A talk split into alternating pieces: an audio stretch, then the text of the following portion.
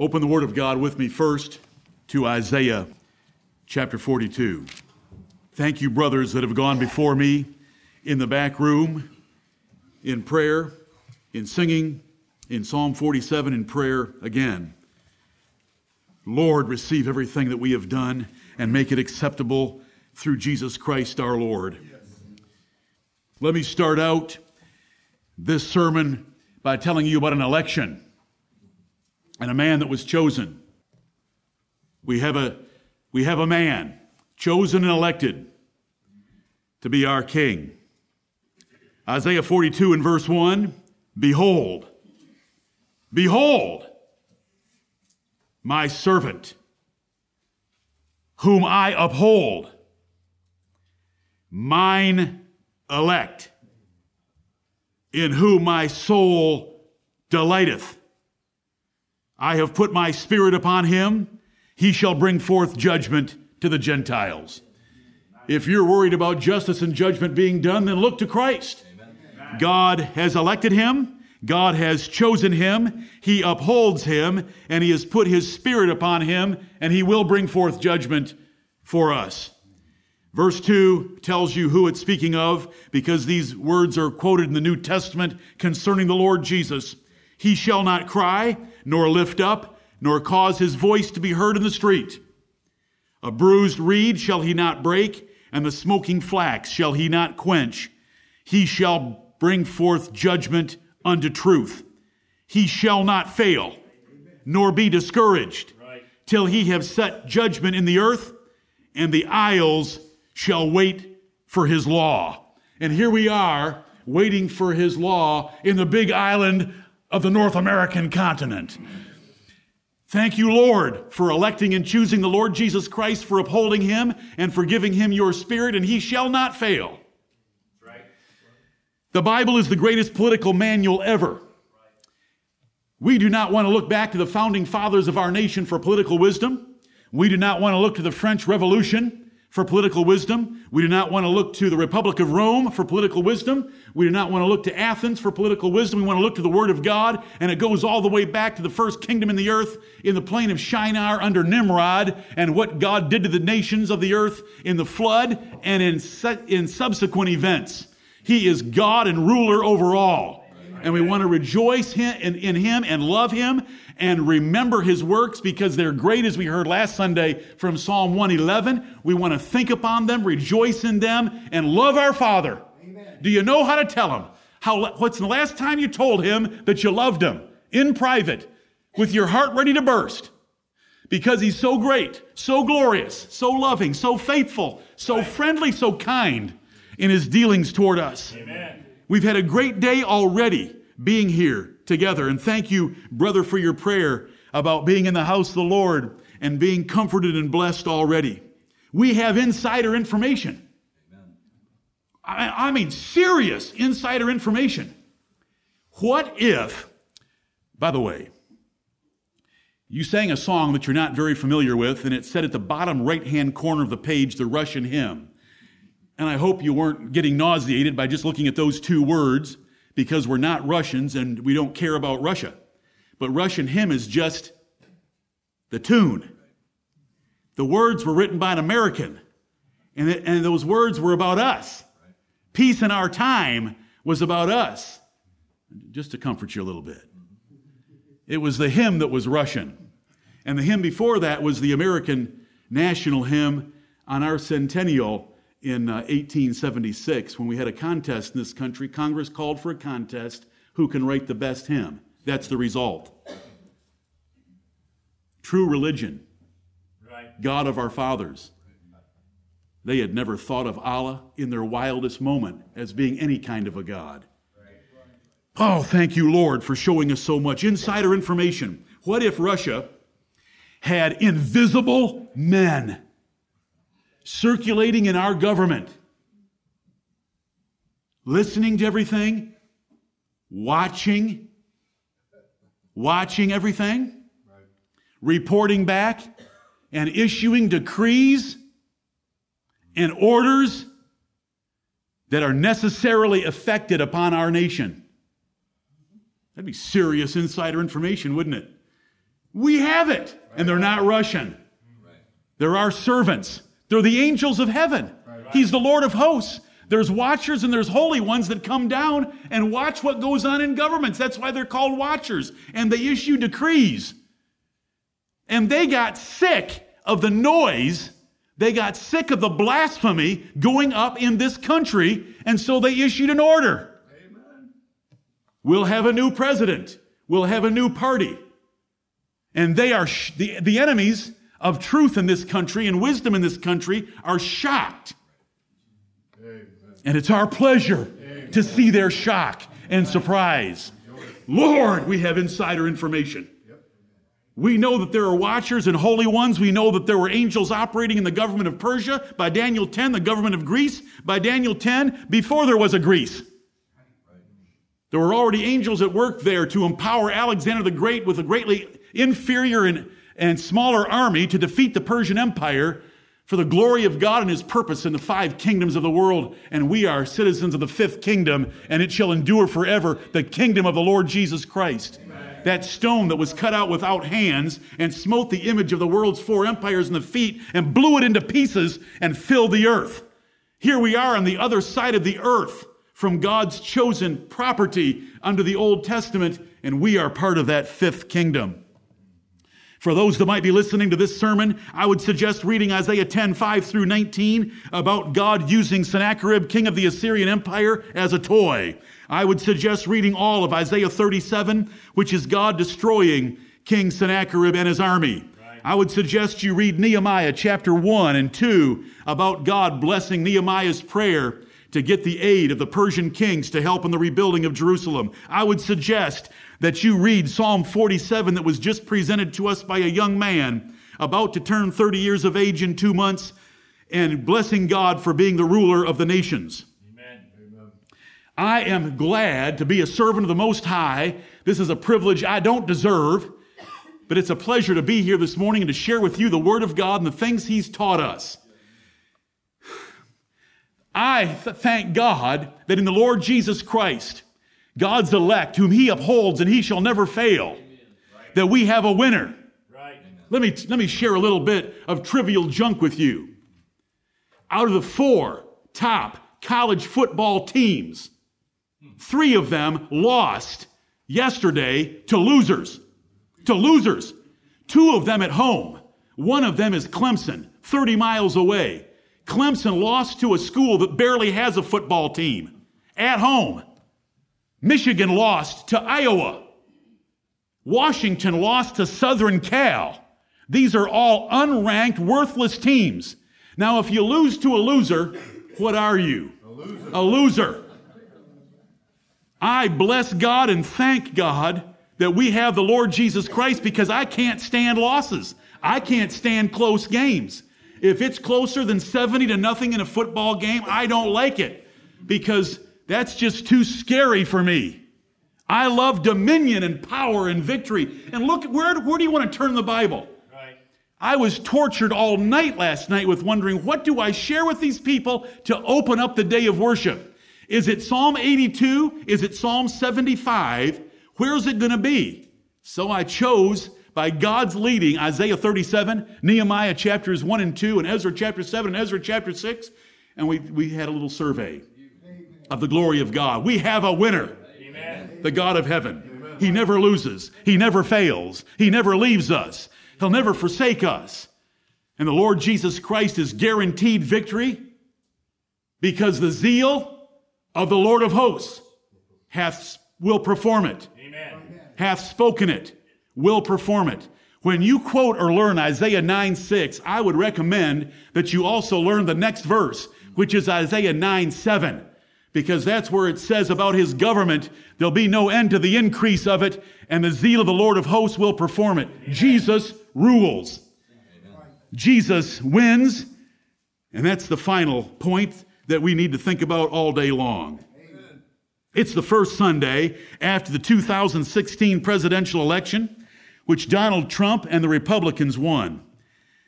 Due to earlier preparation for today, this outline was entitled, and it is still listed so in the files on my computer, Living Under Clinton. Oh, ye of little faith. Amen.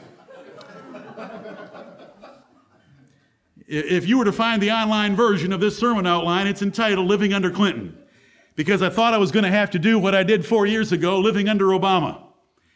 And I still recommend that slide series that we had that day. I've had to refer to it myself to comfort myself, pat myself on the back that everything's going to be okay, Johnny, uh, because the Lord's with us. And the Lord has dealt with opposition, political opposition, national enemies, great threats before. And it was a blessing to go through that and realize that in my 60 years, and for those of you that are around 60 years of age, 70 years of age, you can remember that 50 years ago in the 60s, it looked like our nation was coming to an end, and the Lord just turned that all upside down, and He took care of us. And He blessed us. And it's been some of the 50 most prosperous years you would want to work, save, and invest in America. Try to find another 50 year period greater than the last 50 we've had. It's been a wonderful time. The Lord's preserved us, and we thank Him for it. We downplay politics in our church because of the New Testament and our past sinful proclivities. That means our tendencies and our vulnerability. So we downplay politics, and I have said very little. I've written very little publicly in the last year leading up to this election.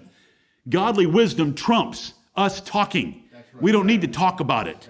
We want to come in here and talk about the Lord. And right now we're talking about the Lord Jesus Christ, Him crucified, Him resurrected, Him ascended, Him crowned, and sitting on the right hand of heaven. We, that, is, that is the foundation of what we're talking about. It's Jesus Christ crucified, but He wasn't left on a crucifix. It's Jesus Christ not in a tomb, and it's Jesus Christ not ascending. It's not walking on earth with the two on the road to Emmaus. It's Jesus glorified on the throne of David at the right hand of Almighty God, ruling forever. Right. And He's our brother. And He loves us. And He's here this morning by the presence of His Spirit with us, walking around His golden candlesticks and hopefully holding, of course, He's holding His stars in His right hand. God has saved us and taught us concerning his will towards civil authority, for which we give him thanks. Amen. Lord God of heaven, thank you for calming our raging and wild and rebellious spirits from the past when we would mock and denigrate and despise your appointed rulers. You have changed us, and we bless thee for doing it. Amen. Thank you for not letting us go the way we had chosen, but for jerking our chains and holding us back as thy bond slaves, but better yet, thy sons and daughters, and forming our hearts and our minds anew right. to respect and reverence those in authority, both the office and the person chosen to be in them. Right. Thank you, Lord, for doing that. He has saved us and taught us so much.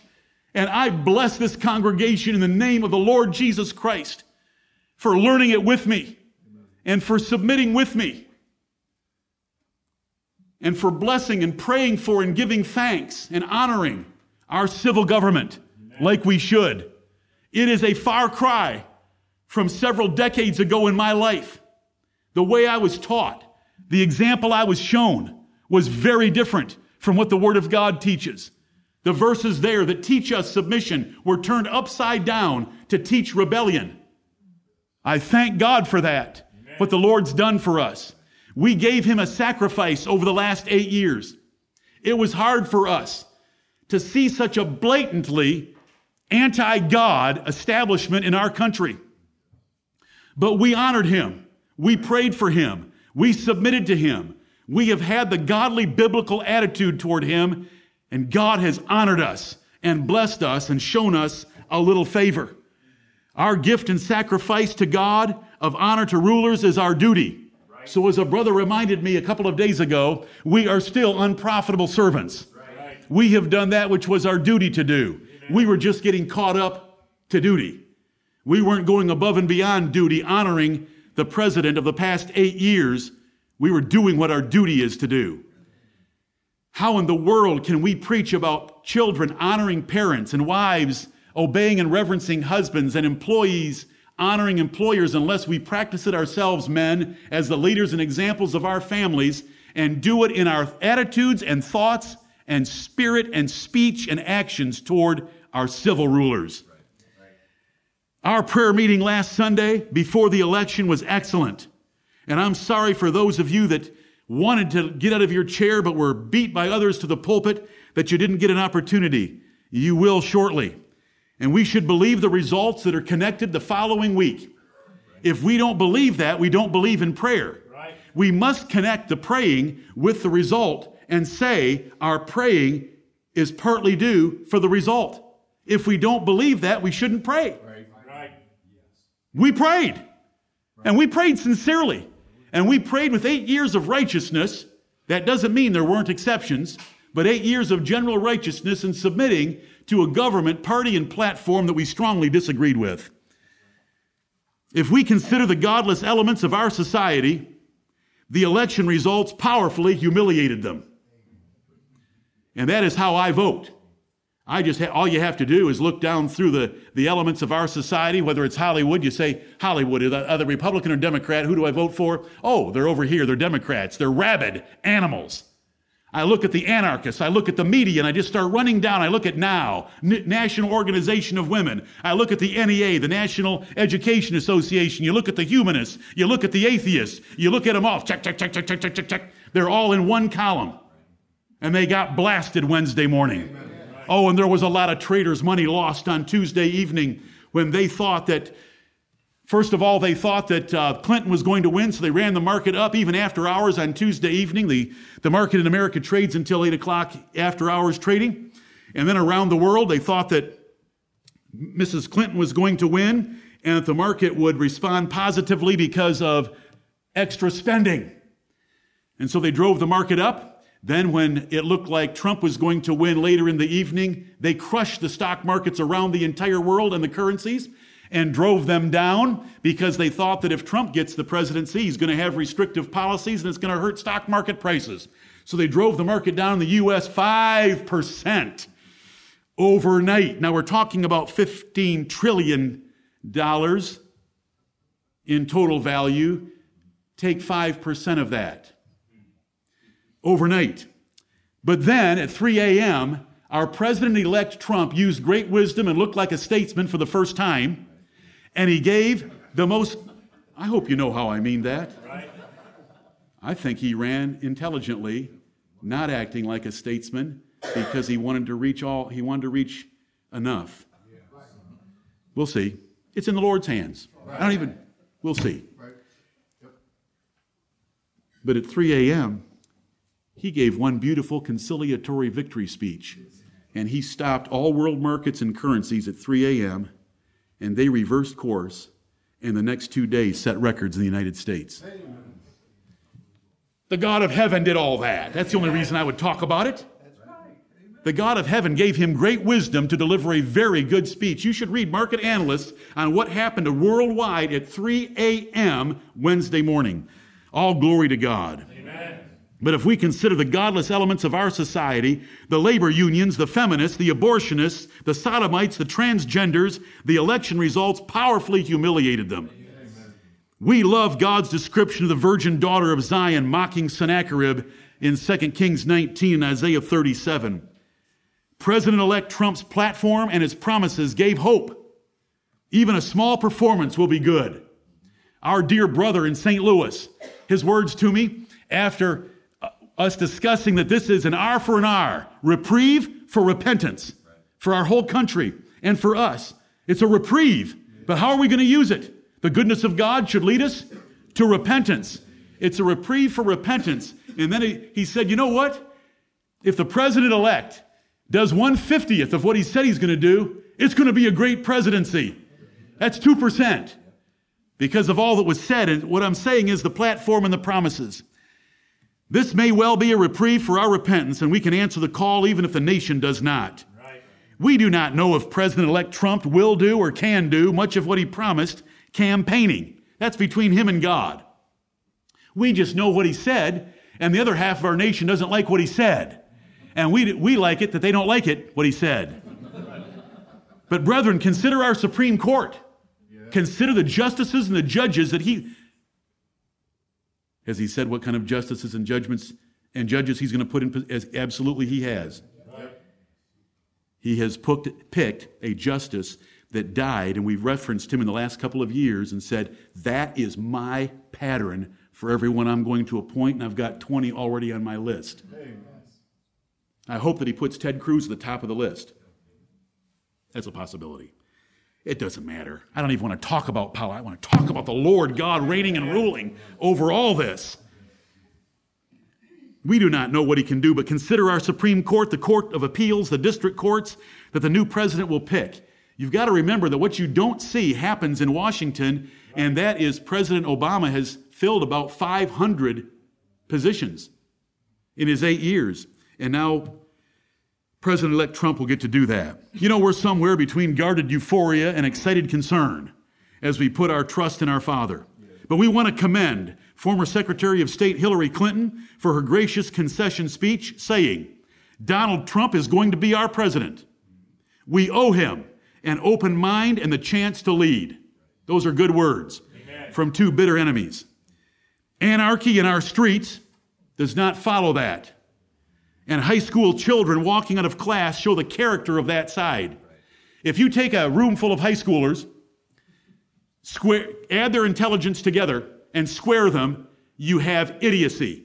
They don't have a clue. They've never worked a job. They've never earned a dollar. They've never paid a dollar in taxes. They've never been threatened by death or war. They don't know anything about authority. They don't know anything about government. They don't know anything about politics. They're worthless and they're walking out of class because they just want to be rebellious.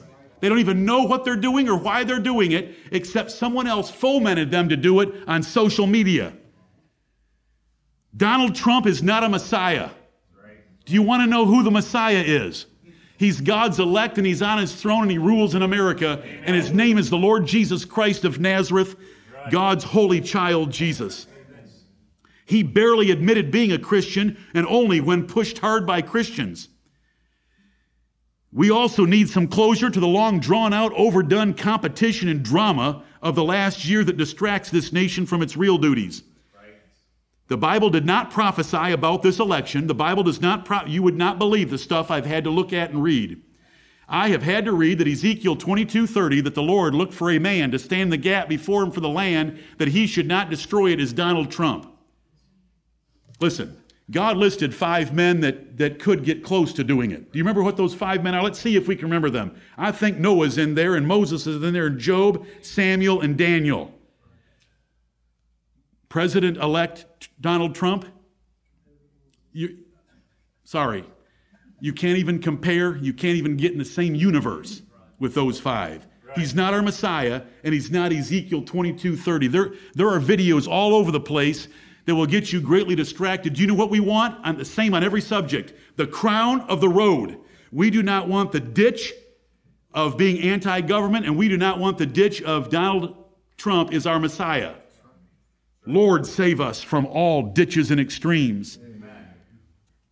A brother in the church sent me this one. At his inauguration on January 20th, and the brother didn't believe this, he was just sending it to me. So don't ask me who the brother is. Uh, on January 20th, Donald Trump will be 70 years old in seven months, seven days.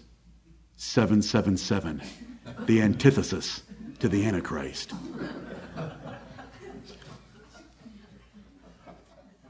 I was deeply moved. I had to leave my office. Unbelievable.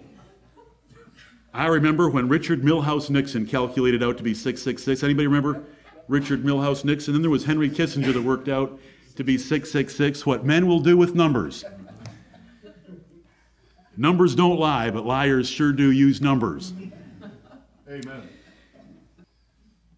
We are glad and excited for limited aspects of this election, but there is no national revival at all that we can see. But we can have one right here. Yes. And we ought to have one right here. We always ought to be looking for that and seeking for that.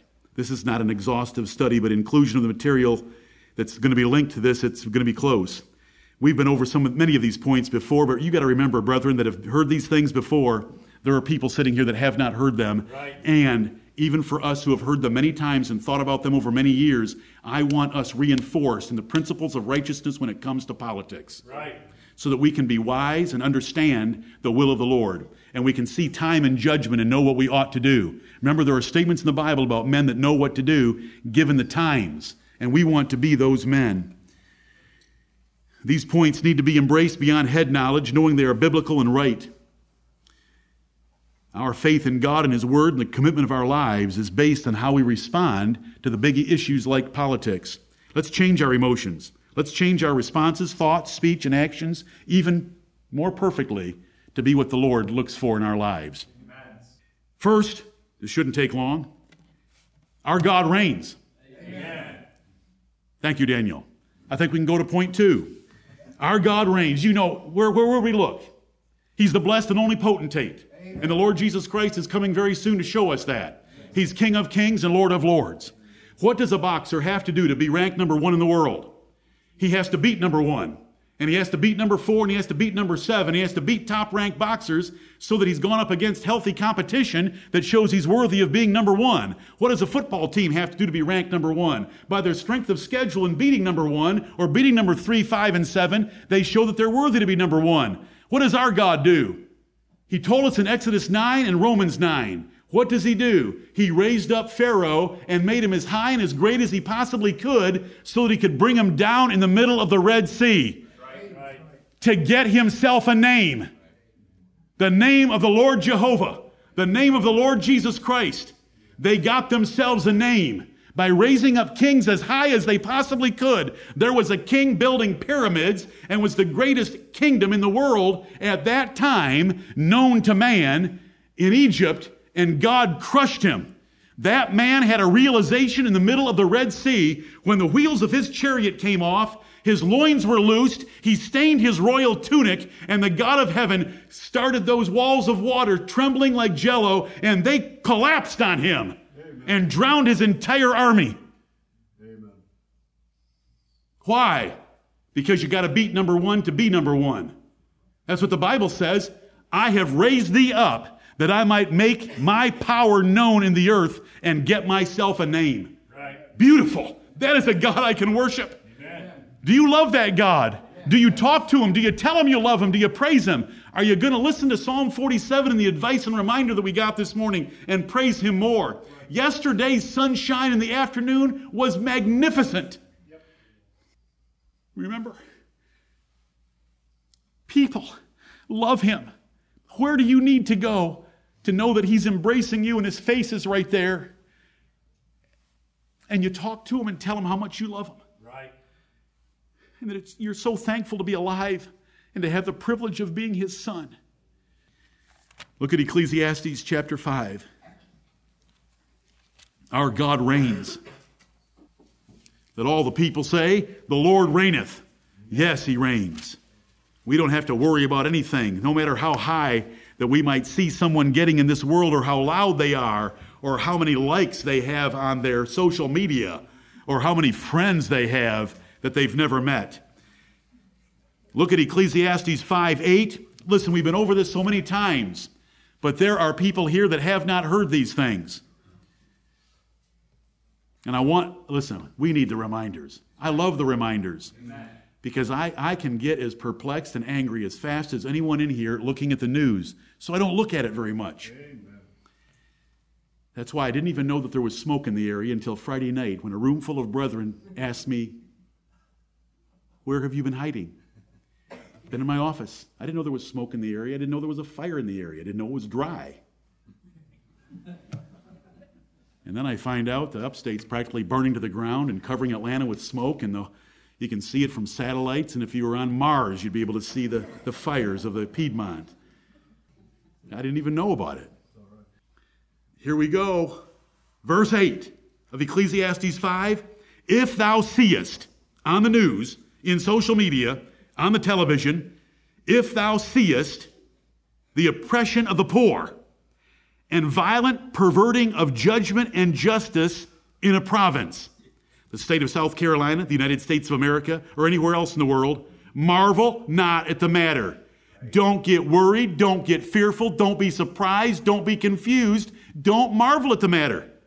For he that is higher than the highest regardeth. He's taking care of it. He sees every detail of it and he will rectify it. And there be higher than they. They're just out of sight. We have insider information because it's out of sight. All they can see is this social media, internet, television, and what's going on physically. That's all they can see, and all those things are temporary and weak. There is a whole other world going on outside of their sight, and we trust it. This verse is wonderful. God reigns. This is how he reigns. He tells us not to worry about the perverting of judgment and justice in a province. He tells us not to worry about politics because he's regarding it all and he's going to take care of it. And there are higher than the highest that you might see. He delivers his people. He delivers his people. Look at Second Chronicles chapter 5. We've already heard from Chronicles this morning, but let's go to Second Chronicles chapter 5. There's so many places that we could read. It's First Chronicles 5. Excuse me, First Chronicles 5. There's a war.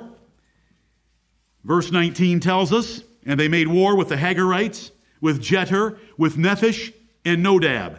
Verse 20, 1 Corinthians 5:20, and they were helped against them and the Hagarites were delivered into their hand, and all that were with them.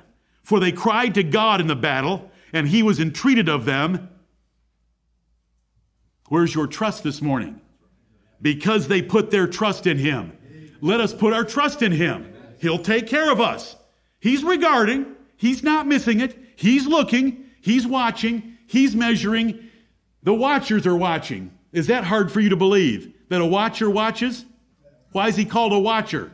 Because he watches. Amen. And he's a holy one. So he's operating by the same platform, Daniel, very creative, operating by the same platform of the God of heaven, the throne of his holiness. Right.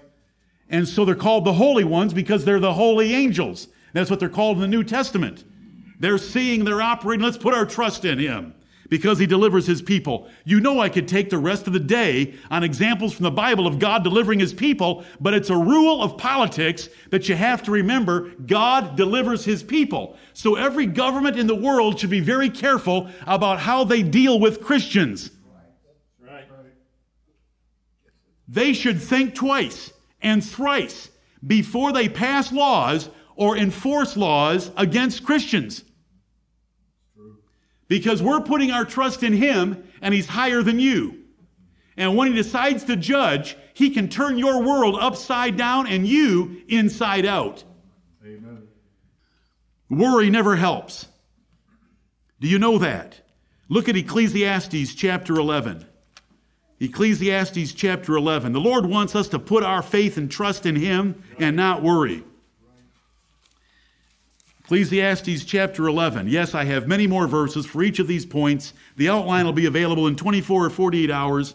It's 50 points or so. It'll be 60 by the time I'm done because I've got other material to add to it. And it's, it's a list of rules for Christian and politics, how we should think about government. Thank you, Lord, for showing us so much in the Word of God. Thank you for humbling us and taking us back from the brink of rebellion. Yes. Ecclesiastes chapter 11, verse 3. If the clouds be full of rain, they empty themselves upon the earth. I hope that's obvious to you. And if the tree fall toward the south, Matthew and Angela had a tree fall on both of their cars and crush them in their driveway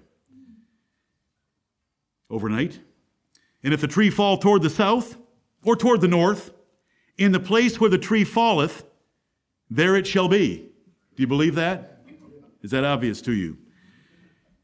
Verse 4 He that observeth the wind shall not sow, and he that regardeth the clouds shall not reap. We don't worry about politics. We go to work, we plant vineyards. Are you thinking of another text? We marry, we give our children in marriage because God's going to take care of us. We don't know if the clouds are full, the, ra- the rain's going to fall if they're full. If the tree's fallen, it's going to be there. If the tree falls, it's going to be there. We're going to just go ahead and do what we're supposed to do. But those that observe the wind, if you watch too much of C SPAN or uh, Rush Limbaugh, listen to him, or, or read too much online, you're observing the wind and you're not going to sow. And he that regardeth the clouds shall not reap. You're too, much, you're too worried about circumstances. Trust in the Lord. Laugh at the circumstances. He's going to take care of us. He took care of us for the last eight years right well. We're going to trust him to take care of us for the next four years. Verse 5 As thou knowest not what is the way of the Spirit, nor how the bones do grow in the womb of her that is with child, even so thou knowest not the works of God who maketh all. You can't figure out things like childbirth if we keep having babies. Verse 6 In the morning sow thy seed, and in the evening withhold not thine hand. Make an investment in the morning, and show charity in the evening. For thou knowest not whether shall prosper either this or that, or whether they both shall be alike good. Because it's in the hands of the Lord. Men, when they went into battle in the Bible, would say to each other, The Lord doeth him as it seemeth him good. The Lord doeth as, as it seemeth him good. And they would go into battle and fight their best. Joab would tell his brothers, Let's fight for, for, the God, for our God and for our people and for our cities.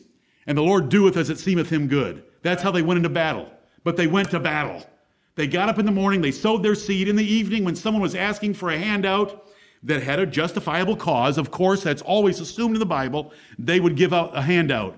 And they wouldn't know how, how good the crop was going to be that year, or if God would bless the charity, or if God would bless both. But they just went ahead and did it and didn't worry about circumstances. They were not fearful. Chicken littles are not Christians, and Christians are not chicken littles.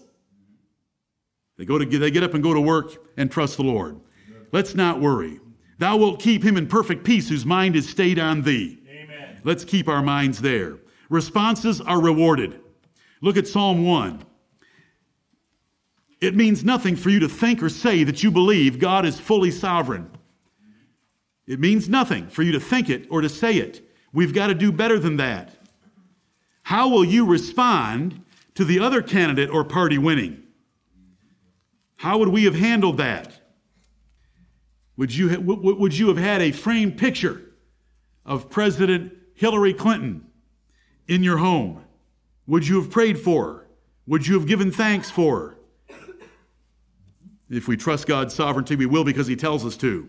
Would you do it with full respect? How will you respond to your candidate or party winning? With Messiah like hope? Or is your trust still in the Lord? If, if the Lord's sovereign and he's higher than the highest, and he moves all the hearts of men like the rivers of water, then our trust needs to be in him, not in men. Right. Where do you rank your spiritual privileges as God's son compared to being an American? There shouldn't be a comparison. We're dual citizenship, as we heard in a prayer this morning, of America and of Zion, the kingdom of Jesus Christ. Do you spend more effort and time following politics or following preaching and prayer? Right. It tells what kind of a Christian you are. It tells if you have your trust in the Lord. It tells if you're going to be rewarded in your life or not. A real measure of faith and virtue is doing what is right when tempted to do wrong. And when political winds change, it tempts us to do wrong and so we have an opportunity to do what is right in the face of temptation, and the Lord rewards that. Psalm 1 tells us about reward in the first three verses. Blessed is the man that walketh not in the counsel of the ungodly, nor standeth in the way of sinners, nor sitteth in the seat of the scornful. But his delight is in the law of the Lord, and in his law doth he meditate day and night. And he shall be like a tree planted by the rivers of water that bringeth forth his fruit in his season. His leaf also shall not wither, and whatsoever he doeth shall prosper. That is a powerful blessing, a powerful reward in verse 3, and it's obtained by verses 1 and 2. Let verses 1 and 2 be true of us in this church. Our duty is prayer. I read those verses to you last Lord's Day before our prayer meeting in our second assembly from Jeremiah 29, verses 4 through 7, and 1 Timothy 2, 1 through 3. This morning I have read to you Nehemiah 1, verse 4, verse 11, Nehemiah 2, verse 11. And we've seen that prayer changes things. Hezekiah's prayer in Isaiah 37 destroyed the Assyrian army and the Assyrian king that had blasphemed the God of Israel and the people of Israel. Nehemiah got the aid of the Persian kings to rebuild Jerusalem and the temple there. Our duty is prayer. More on prayer will come. Rulers will answer. If you read Ecclesiastes 5 8 with me, that the highest regardeth and he's going to take care of them. They will be punished for their sins. Let's look at Daniel chapter 4 uh, about the watchers and holy ones. Ezekiel, Daniel. Daniel chapter 4. Rulers will answer for their conduct. You don't have to worry about it. You don't have to punish them other than the punishment they give us. And they give us the privilege of punishing them in a voting booth. That's our system. They all agree to it.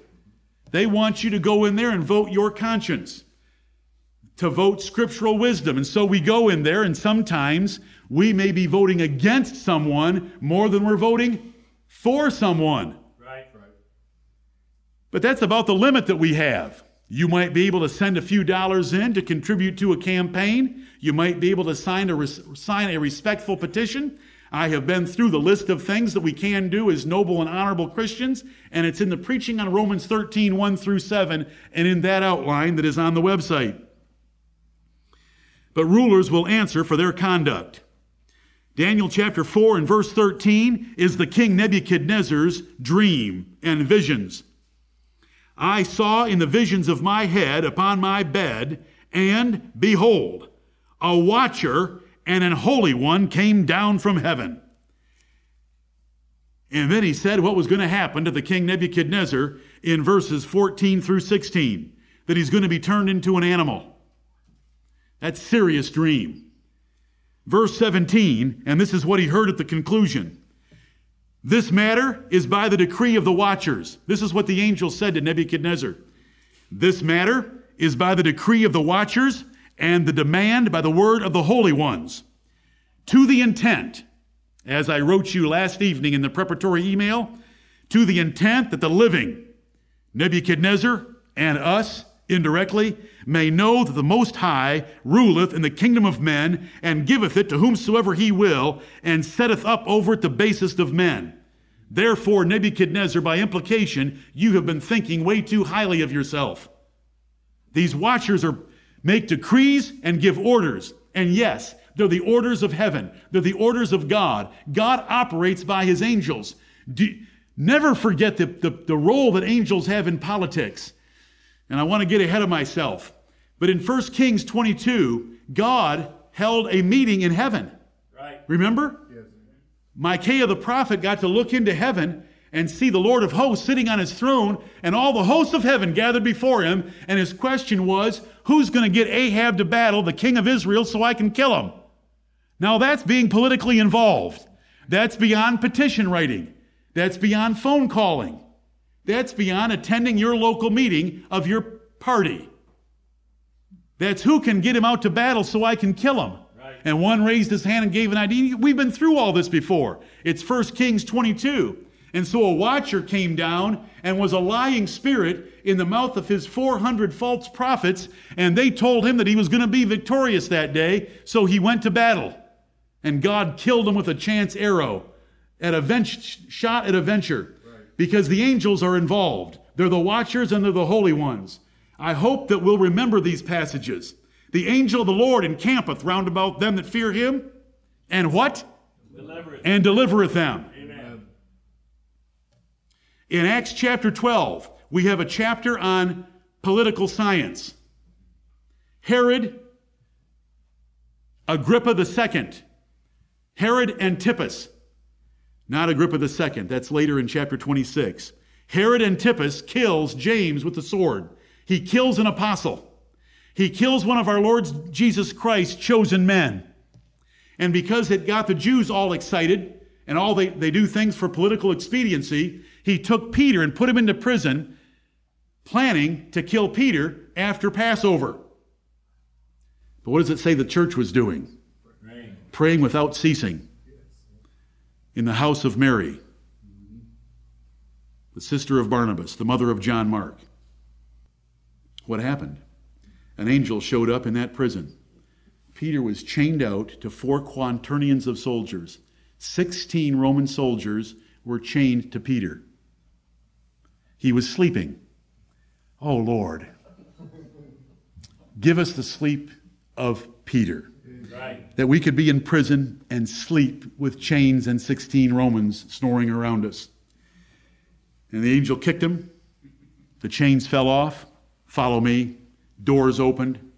He walked out in the street, thought he was in a dream, and then he realized, oh, God has sent his angel to deliver me. And he looked up Mary, and they were having a prayer meeting, and they couldn't believe that he was at the door, just like my outline is entitled Living Under Clinton. But how does that chapter end? Anything happen to Herod Antipas? He made a speech and opened his mouth a little too much against the Most High and for himself. And the angel of the Lord smote him on the spot, and he was eaten with worms. That is political science. Right. Amen. You better treat God's people nicely, and you shouldn't have killed James. I'm very sorry, but you shouldn't have killed James, and you shouldn't have put Peter in prison because there was a little prayer meeting going on down there in the house of Mary on one of those obscure streets in Jerusalem. I'm sorry, it's too late. That's what happened to Nebuchadnezzar. Daniel warned him and said, If you'll humble yourself and break off your sins by righteousness and show mercy to the poor, there can be a lengthening of your tranquility. One year later, he's walking through his temple, I mean, through his palace. Wow. Look at the magnificence of the kingdom I have built for myself. And the voice fell from heaven It is spoken to you, O King Nebuchadnezzar, that the event is now going to happen. Sorry, it's too late to repent. You can repent in seven years. Political science. That's, that's the New Testament, brethren. Amen. You think it's all in the Old Testament? Go read Acts 12. Go read about Herod Antipas. Go read about him on Google. Go read about how he died. Ruler's answer. God used Sennacherib to chasten Israel, but then he judged Sennacherib, as you read in Isaiah 37 and Isaiah 10. There is a king over all kings and a prince over all kings. Do you know them? God and his son, Jesus Christ. Look at Hebrews chapter 11. Let's read a little bit about Abraham to remind us of another rule a political rule. Hebrews 11 and the 13th verse, as we're reading about Abraham here. These all died in faith Abraham, Isaac, Jacob. They were sojourners, verse 9 tells us. He sojourned in the land of promise as in a strange country, dwelling in tabernacles. That means tents. He didn't stay in one place long enough to build himself a permanent house. They look for a city which hath foundations in verse 10, but we want verse 13. These all died in faith, not having received the promises, but having seen them afar off. The promises that you and I know as the basis of the New Testament gospel of the Lord Jesus Christ, his king, kingdom, and heaven above. They did not see them closely like we do. He believed them by faith, but we, we see so much more than Abraham did. These all died in faith, not having received the promises but having seen them afar off, and we're persuaded of them. Are you persuaded today? And embrace them. You know, I use that word because we don't just want to believe the promises of God, we want to love the promises of God, we want to hug the promises of God. We want to keep them close to us so they can't get away from us and that they will keep us through the difficult, dark days of life and when death approaches. I love this, this terminology. They saw them afar off. They were persuaded, embraced, and confessed that they were strangers and pilgrims on the earth. We've got to get up every day and confess we're strangers and pilgrims on the earth while we're embracing the promises of God that we have a kingdom that's going to take us into heaven and we're going to reign over the whole universe forever, as it was explained to us from Psalm 47 earlier today. Look at 1 Peter chapter 2 for the same point. 1 Peter chapter 2. Notice how it's worded here in the context. 1 Peter 2:11, dearly beloved, I beseech you as strangers and pilgrims.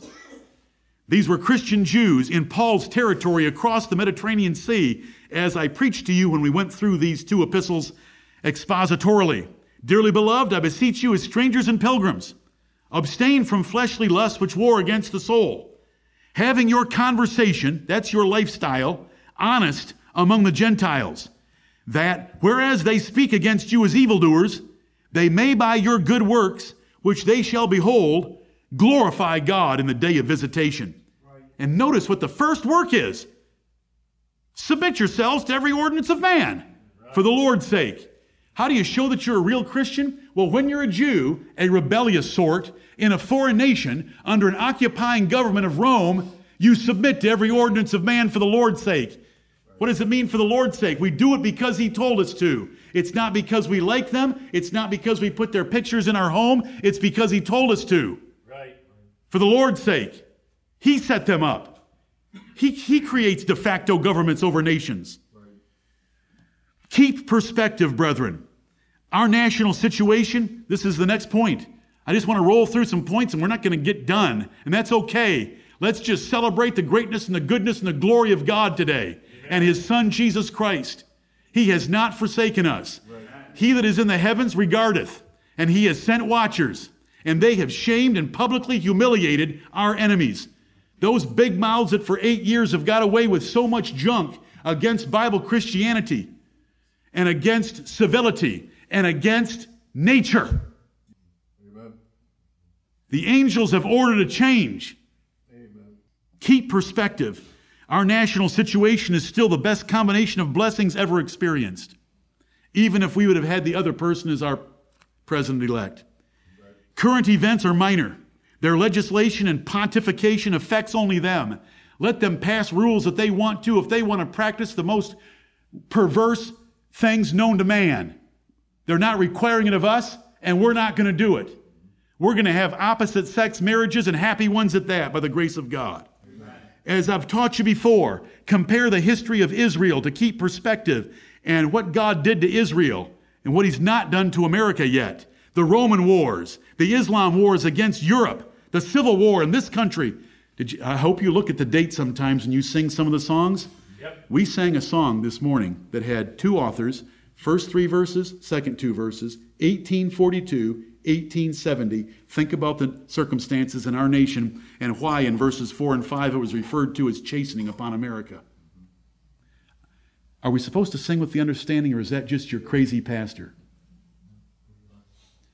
Was that even in the Old Testament? That's a shocker, isn't it? Even in the Old Testament, they just weren't banging the 88 keys. They were supposed to be thinking. It's a stringed instrument, isn't it? They were supposed to be thinking with their understanding about what they were singing. Mm-hmm. We sang some good things this morning. We like to compare the present situation to the 60s in our country and what was going on then and how the Lord's delivered us from it. Keep perspective. You never know what's going to come out of what appears to be evil. King James I of England was the sixth of Scotland, and he put Christians to death in England. He burned two Baptists. He put other Baptists in prison. You say, well, why do you like the King James Bible? For the four reasons that we can prove that it's God's Word. We don't care what king authorized it. Just like God didn't care that it was Persian pagans that supplied the money for his temple in Jerusalem to be rebuilt by Zerubbabel. Right. We just thank God that he's raised up nursing fathers and mothers from all kinds of quarters. Amen. King James hated Baptists, like all baby sprinklers do. Keep, let's keep a good perspective, an honest one, a, a, an objective one. The internet creates fear. World events, unknown, you know, I've, told, I've taught you these things. I'm just reinforcing them. I want to remember this. We have too much thrown at us that no one else in the world, in the history of the world, has ever seen before. A farmer got up in the morning. He went out, and all he knew was that there's a bird on that tree. There's one chirping over here. My ox is in the barn. He's still there. He wasn't stolen overnight. I'm going to hitch him up, and I'm going to go out and plow. The earth looks nice. Thank you for the rain last night, Lord. I like those earthworms, your ventilation system down there in the soil. This is good. I feel the sweat. I feel the sun. This is wonderful. Thank you, wife, for a great breakfast. There was no internet, there was no radio, there was no rush, there was no Breitbart, there was nothing. There was no social media. You are not having all the world events flung in your face to get you worried. I hope that you'll remember this and keep that internet and keep the news down. World events unknown before are now diced, sliced, and spun to sell web advertising. Details and opinions of every Tom, Dick, and Harry are polished and published. Anyone can publish anything which is bad, for every man is a liar. Right. Let God be true, but every man a liar. Amen. Social media allows lies and slanders that just recently were impossible to spread. There wasn't no Twitter. There wasn't any Twitter. Charlie, was there electricity when you were in high school? Barely. There was no Twitter. There was no Facebook. Remember that. So you're getting a whole bunch of stuff flung in your face that was never flung there before. It's a temptation of our generation. It's a very long document on our website, written when we opened our website about the danger of the internet mm-hmm. and the information explosion. It's now 15 years old. You might want to find it and read it. It's the concerned, calculated, cautious approach that we took to the internet 15 years ago. Carnal Christianity is the real danger, isn't it? Amen. When Paul spoke of perilous times, what did he speak of? Democrat Party in power? Communists? Socialism? AIDS? War? World War IV? Space exploration? Drones? Robots? Sex bots? What, what was the perilous times to Paul? The compromise of Bible Christians Right. to a fable following, ear itching, teacher piling bunch of compromisers. I've taught you that before. When people write me, and they write me often, tell me about this, tell me about that. What do you think about this prophecy? Well, it doesn't really matter. Let's go to the prophecy that counts the most, and that is we live in the perilous times, the last days, and how are you going to counteract it in your heart, in your family, and in your church? The 19 traits of the perilous times that open up 2 Timothy chapter 3, they go on down to describe wicked teachers that are like the two magicians of Pharaoh that opposed Moses. It goes to the Word of God being our solution. All Scripture is given by inspiration of God, and that's our salvation. To, Tim- to a charge to Timothy to preach the Word, because the time is coming when they will not endure sound doctrine, and we're there. That, that, that is the best prophecy in the Bible for us right now. Right. And that's the greatest danger. The greatest danger is you, your spouse, your children, your grandchildren, or your church being carnally minded. It's the greatest danger.